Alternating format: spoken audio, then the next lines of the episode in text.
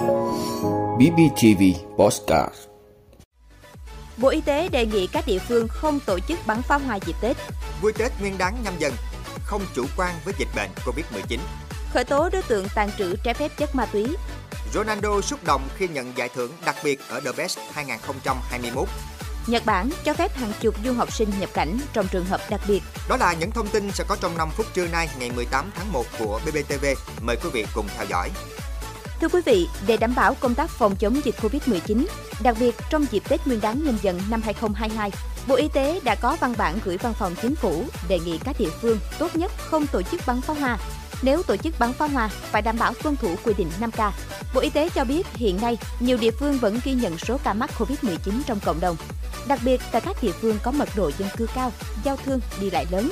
Ngoài ra, biến chủng mới đang lây lan nhanh, diễn biến phức tạp, khó lường tại nhiều quốc gia trên thế giới và trong khu vực. Vì thế, để đảm bảo an toàn, Bộ Y tế đề nghị các địa phương tốt nhất không tổ chức bắn pháo hoa.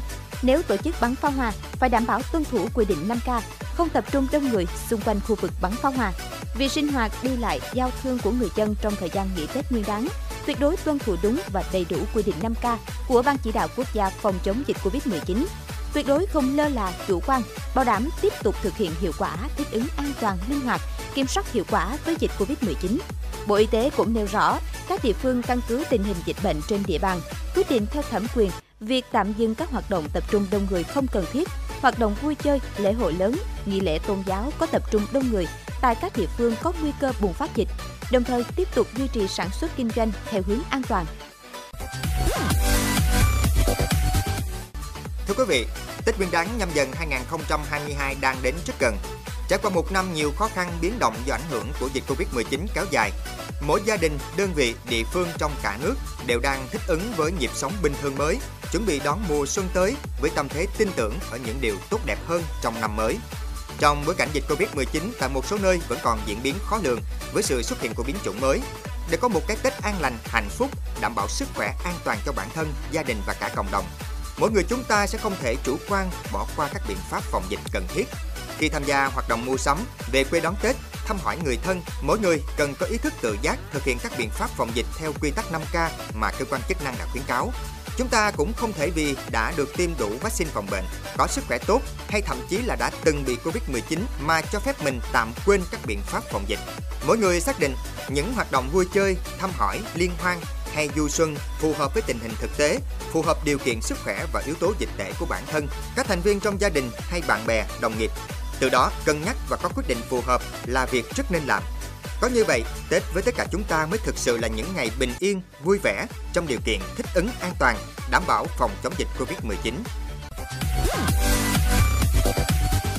Thưa quý vị, cơ quan cảnh sát điều tra công an huyện Bù Gia Mập cho biết đã ra quyết định khởi tố vụ án hình sự, khởi tố bị can đối với Đỗ Quốc Lợi, 29 tuổi, trú thôn 6, xã Thiện Hưng, huyện Bù Đốt để điều tra về tội tàn trữ trái phép chất ma túy. Trước đó, vào khoảng 21 giờ ngày 7 tháng 1 năm 2022, tại khu vực ngã ba Bình Thắng thuộc thôn 2B, xã Bình Thắng, Công an xã Bình Thắng đã phát hiện bắt quả tang Đỗ Quốc Lợi đang tàn trữ trái phép chất ma túy Tăng vật thu giữ là một gói ni lông màu trắng, hàng kính, bên trong có lớp giấy bạc gói chất tinh thể màu trắng, cùng chiếc xe máy biển số 36M41374 và một điện thoại di động hiệu Samsung. Tại cơ quan công an, Đỗ Quốc Lợi khai nhận thêm, số tinh thể màu trắng trên là ma túy đá, mua của một đối tượng không rõ nhân thân lai lịch tại khu vực ngã ba Cần Đơn, thuộc địa bàn thị trấn Thanh Bình, huyện Bù Đốp. Trong lúc Lợi đang chờ bạn đến để cùng đi sử dụng, thì bị lực lượng công an xã Bình Thắng phát hiện, bắt quả tang. Thưa quý vị, trong gala trao giải The Best 2021 ở Thụy Sĩ, Lewandowski đã vượt qua Messi và Salah để bước lên bục cao nhất. Đây là lần thứ hai chân sút người Ba Lan giành được giải thưởng cao quý này. Trong ngày Lewandowski nhận giải The Best dành cho cầu thủ nam xuất sắc nhất, Ronaldo cũng được vinh danh với giải thưởng đặc biệt, đó là giải thưởng dành cho cầu thủ ghi bàn nhiều nhất ở cấp độ đội tuyển quốc gia trên toàn thế giới. Chia sẻ cảm xúc trong ngày nhận giải thưởng này, Ronaldo cho biết đây thực sự là giấc mơ, vì tôi chưa bao giờ nghĩ tới việc vượt qua kỷ lục của Ali Dai khi có 115 bàn thắng. Tôi rất tự hào khi nhận giải thưởng đặc biệt từ FIFA.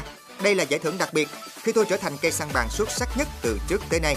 Mặc dù năm nay sắp 37 tuổi, nhưng Ronaldo khẳng định anh vẫn tập luyện chăm chỉ như khi 18 tuổi và khát khao ghi bàn của anh vẫn cháy bỏng.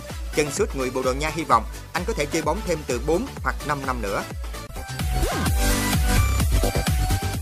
Thưa quý vị, mặc dù Nhật Bản đang thực hiện lệnh cấm nhập cảnh cho đến hết tháng 2 và có thể kéo dài tiếp cho ca nhiễm virus SARS-CoV-2 liên tục tăng vọt, nhưng dự kiến nước này sẽ cho phép hàng chục du học sinh được nhập cảnh trong trường hợp đặc biệt.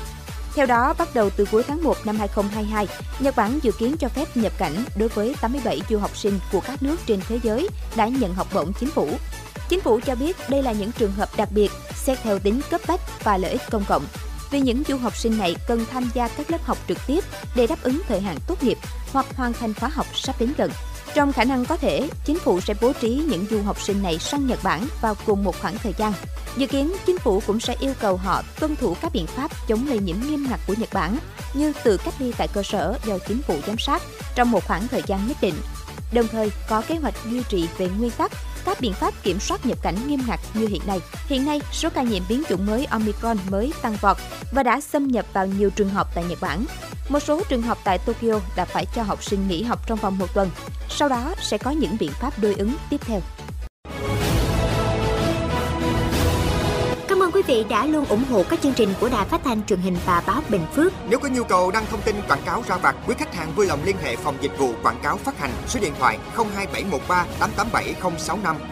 BBTV, vì bạn, mỗi ngày.